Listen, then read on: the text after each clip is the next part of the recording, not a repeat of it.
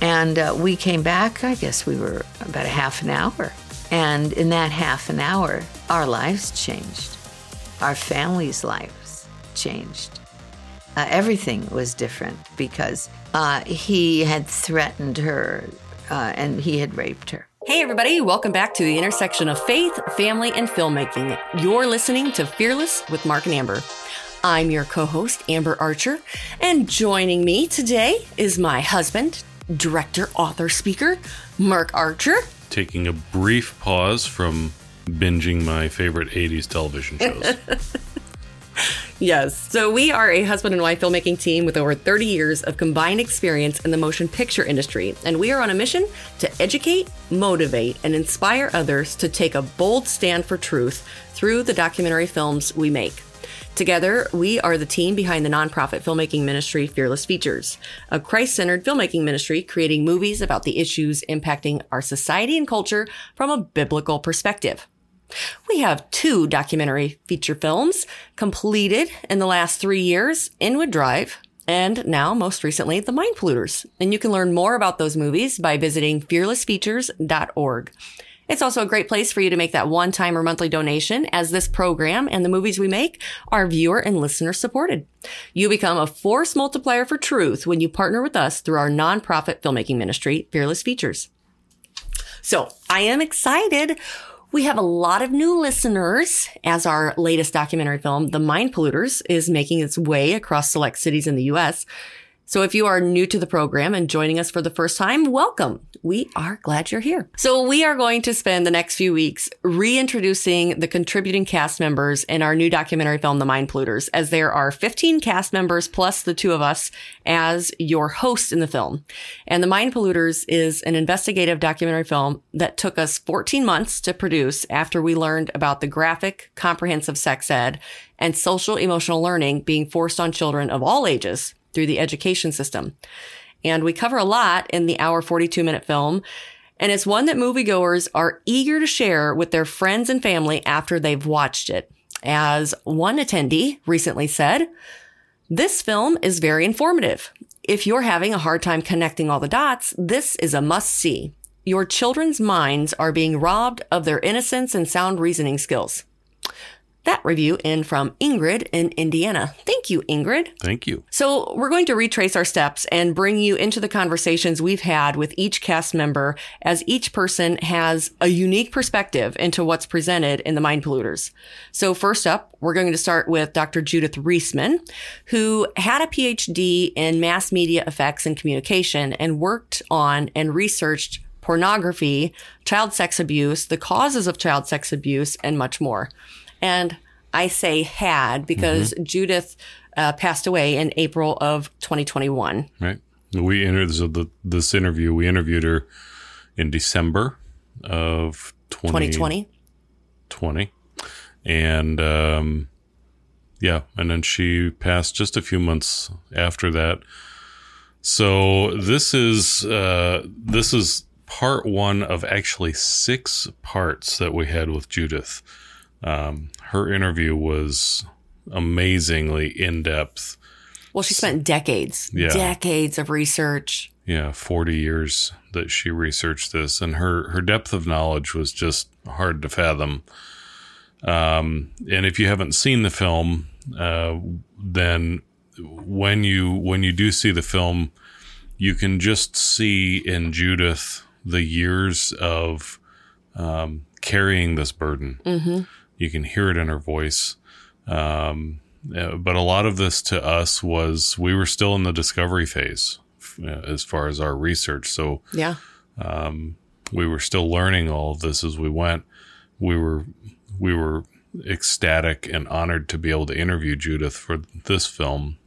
As far as I can tell, it's it's probably the last major film or you know production that she was involved in. Yeah. Uh, I know she was excited about it. Um, so once you listen to this, this is part one. And then if you want to pick up on the rest of hers, so our point with this over the next few weeks is to give you a reintroduction to all of the major cast members mm-hmm. in the film so that if you haven't seen the film, you can catch up and um, and kind of build out your knowledge base before Yeah. you do. If you have seen the film, here's the rest of the story. right. So, um, Especially for our new listeners who are just joining us. Right. It might be it might be hard to find where all of these people are. Right. So this is uh, this is part one. We'll put links to this in the show notes. Part two is episode sixty nine. Part three with Judith is episode seventy. Part four is seventy one. Part five is episode seventy two. And then part six uh, is episode 78. And part six is uh, right after we learned that Judith had passed. Right. So we were just we were just still introducing Judith to everyone in this journey to make the film and then we lost her. Yeah. So So, and you can search the archives by visiting fearlessfeatures.org forward slash podcasts. Mm. That's a good uh yeah, so if you if you feel like binging something, you can go back and start listening to all of these. There's there's so much uh uh, of this. This was when we were doing we we sped up our release schedule. We were doing two podcasts a week because we had so much information. Um, and then we slowed it back down to once per week because we couldn't keep up. So Right. there are, there's just two of us. So, which is why it's so important that we, uh, that you as our listeners understand that, um, what Amber was saying that we are listener supported. That's legit. We do not take money from corporate donors. We don't take money from grants. Um, this film and the one before, Fearless Features, has been from the very beginning um, sustained by you, the listeners, you, the viewers, um, and we could really use your help. This is a an enormous task. The the phase that we're in now with the mind polluters is the release phase, the marketing phase. If you are anywhere near where the film is going to be shown, please make an effort to come out and see it. Um, it will go out to a more to a wider release in the spring. We'll have more details on that in the following months. But uh, right now, we're crowdsourcing our marketing Yep. and um, we're also doing a lot of traveling to get out and promote the film and try to meet as many of you as we can as we go. So, Yeah. So, with that, let's get to our first interview with Dr. Judith Reisman. My name is Judith Reisman. Um, I have a PhD in mass media effects and communication. And uh, I have been uh, working on pornography, uh, child sexual abuse, the causes of child sexual abuse uh, for many, many years. And um, I got my degree, it was in, I think, 76, something like that. Yeah. Uh, I, I had been working for Captain Kangaroo, doing songwriting and singing, you know, my material, and also for educational television before that, uh, what we called ETV. No, we would, yeah, that's right, educational. They call it now PBS. I don't know what they call it. But uh, so I'd been doing a lot of work on creating um, musical materials for these guys and um, awards, got awards and whatnot. And um, was very happy with all that. Uh, I did a program called Children's Fair, on which I was Cousin Judy, and I sang with a puppet, and that kind of thing, you know, and it was really nice. And then um, everything switched, everything changed when I found that my daughter had been sexually abused by a 13 year old boy upstairs. It shifted my interest, shall we say, to why. You know, he, he was coming from a, a, a intact, you would call it, father mother family. He had a younger brother. Uh, why did he do this? And how how old was your daughter? 10. And in those years, a 10 year old was considered, you know, my goodness, that was ridiculous. You know, nowadays, okay, we're down to children, babies, babies, really, honestly, because I do a regular Google search for baby rape. Yeah. And so it, it's, we, we're disintegrating rapidly. So tell me more about the incident that happened and tra- changed your trajectory in your life's work. Ah, uh, yeah. Um, my husband and I had been out walking. It was in Milwaukee. We lived in Milwaukee at the time. And we lived in a little farm community. So, you know, it seemed like the safest place in the world. And so we went for a little walk and we told my daughter, Jenny, to keep an eye on the other three girls while we walked. We were across the way, just just down, you know, just slightly across. And uh, so she said, "Yeah." And she was supposed to be watching the, her three sisters. And uh, we came back, I guess we were about a half an hour. And in that half an hour, our lives changed. Our families' lives changed. Uh, everything was different because we came back and uh, she was a little upset, but we couldn't tell anything right away. But it turned out that uh, the boy had raped raped her. And while while the old while our other neighbor boy um, stood guard over the other three girls so that they wouldn't know what was going on. Uh, he had threatened her uh, and he had raped her. And um, she didn't say anything about it, but some, something was very wrong, right? And finally, a couple days later, she admitted this is what happened. Or, or was it a couple days later? Maybe not. No. It was a full year before we really found out. It's something, we knew something, but it, it was a full year. And uh, she had, uh, we didn't drink, you know, but we had a bottle of wine we sometimes used on Friday nights, you know, for Shabbat kind of thing. And uh, we found she was taking wine on the bus and putting it into a little bottle and she was giving handing it out to the boys and just completely unusual behavior for her. Uh, and um, and then other behaviors were completely out of character. And one night i she was in the tub and i asked her what what, what was bothering her. And she said you're going to tell daddy now, I always was raised to, I was raised to believe, you know, we should share everything. The husband and wife should know everything. Uh, but her father was a, a, violent guy on occasion, and she was re- had reason to be concerned. And so I said, no, it's okay. I'm not telling dad. We'll keep this. It's okay. And something is bothering you. So she said, she told me what happened. She said, um, and I said, Well, it's not your fault, honey. This had nothing to do with, you know, certainly you didn't do anything wrong, but you were seduced. Now, that was the only word I knew in those days. We didn't even know, we didn't even say rape. Mm-hmm. Rape was not, it was so uncommon to, to hear about, so on. But that was okay. She, you know, didn't make that much difference.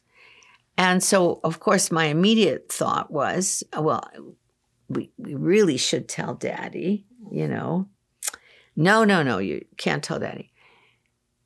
So I tried, uh, that's when I called my friend. I had to tell somebody. Mm-hmm. So I called my friend in Berkeley, California, mm-hmm. Carol. I told her what happened. And she said, Well, Judy, don't, don't, you don't have to, you know, take that too seriously she said, you know, children are sexual from birth. You know, so she says, uh, she probably gave out some kind of, of you know, reasonable uh, image that, that that caused it to happen. It, it probably didn't bother her. And I said, That's not what happened.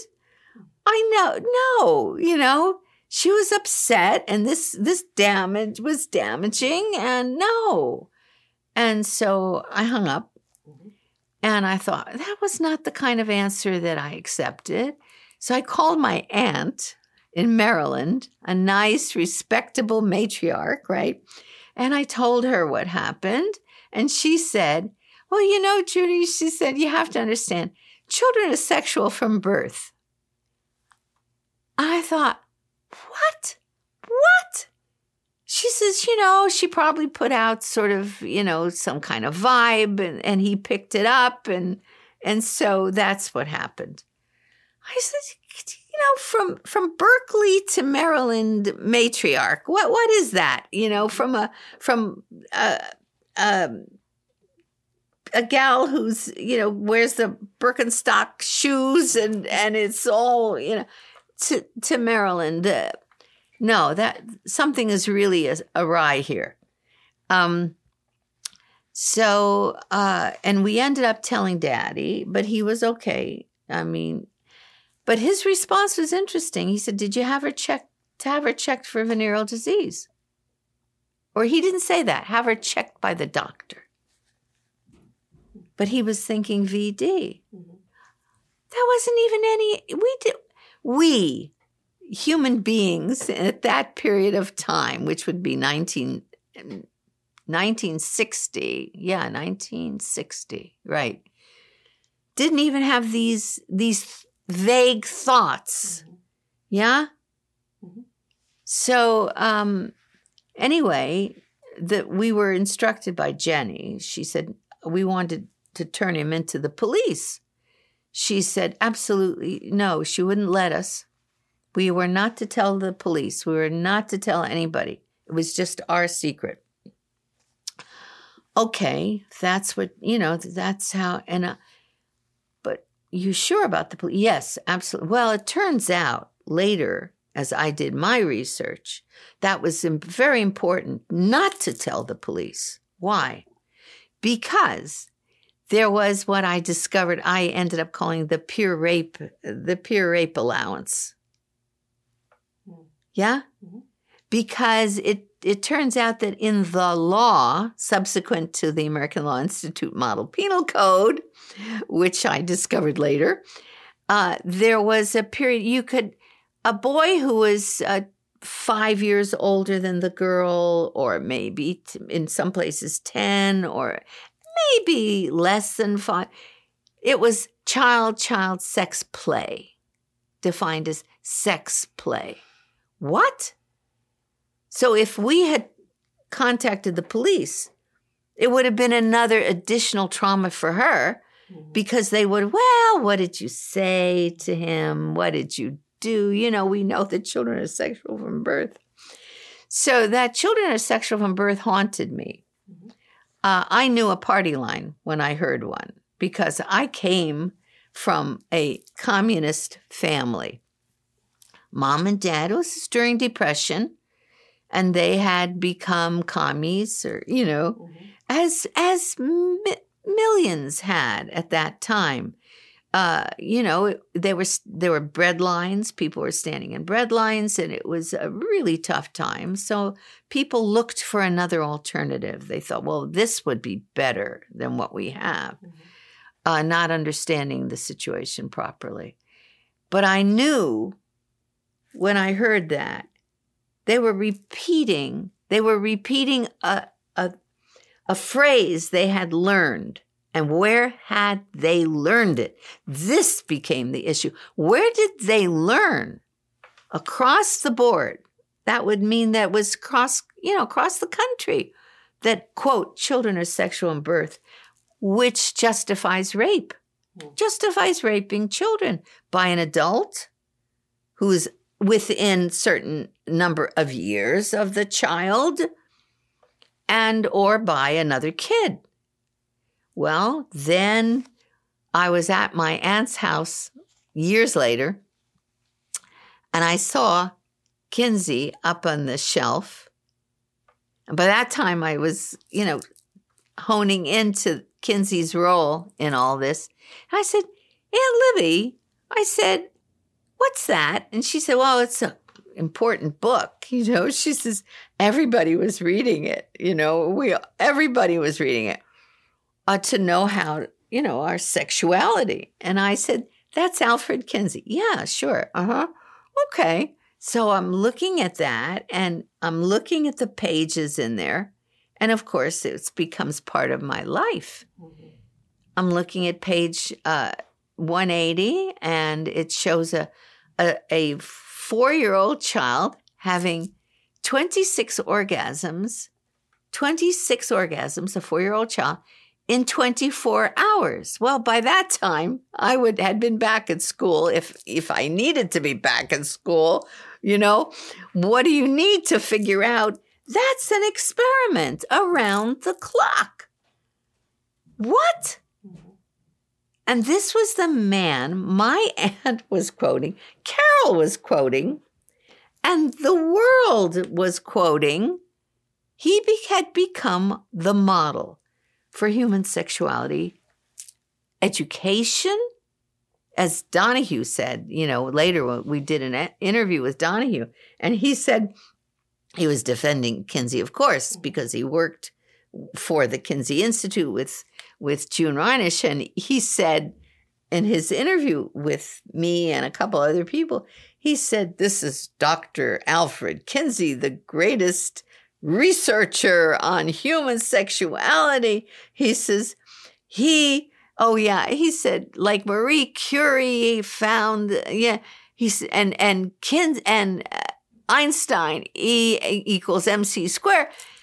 Dr. Kinsey established human sexuality, he says, for a generation of sexologists and that was true at that time, a generation of sexologists, he says. And they were all standing on Kinsey. They all learned from Kinsey. And, and he said, and Kinsey, you're saying Kinsey was a dirty old man.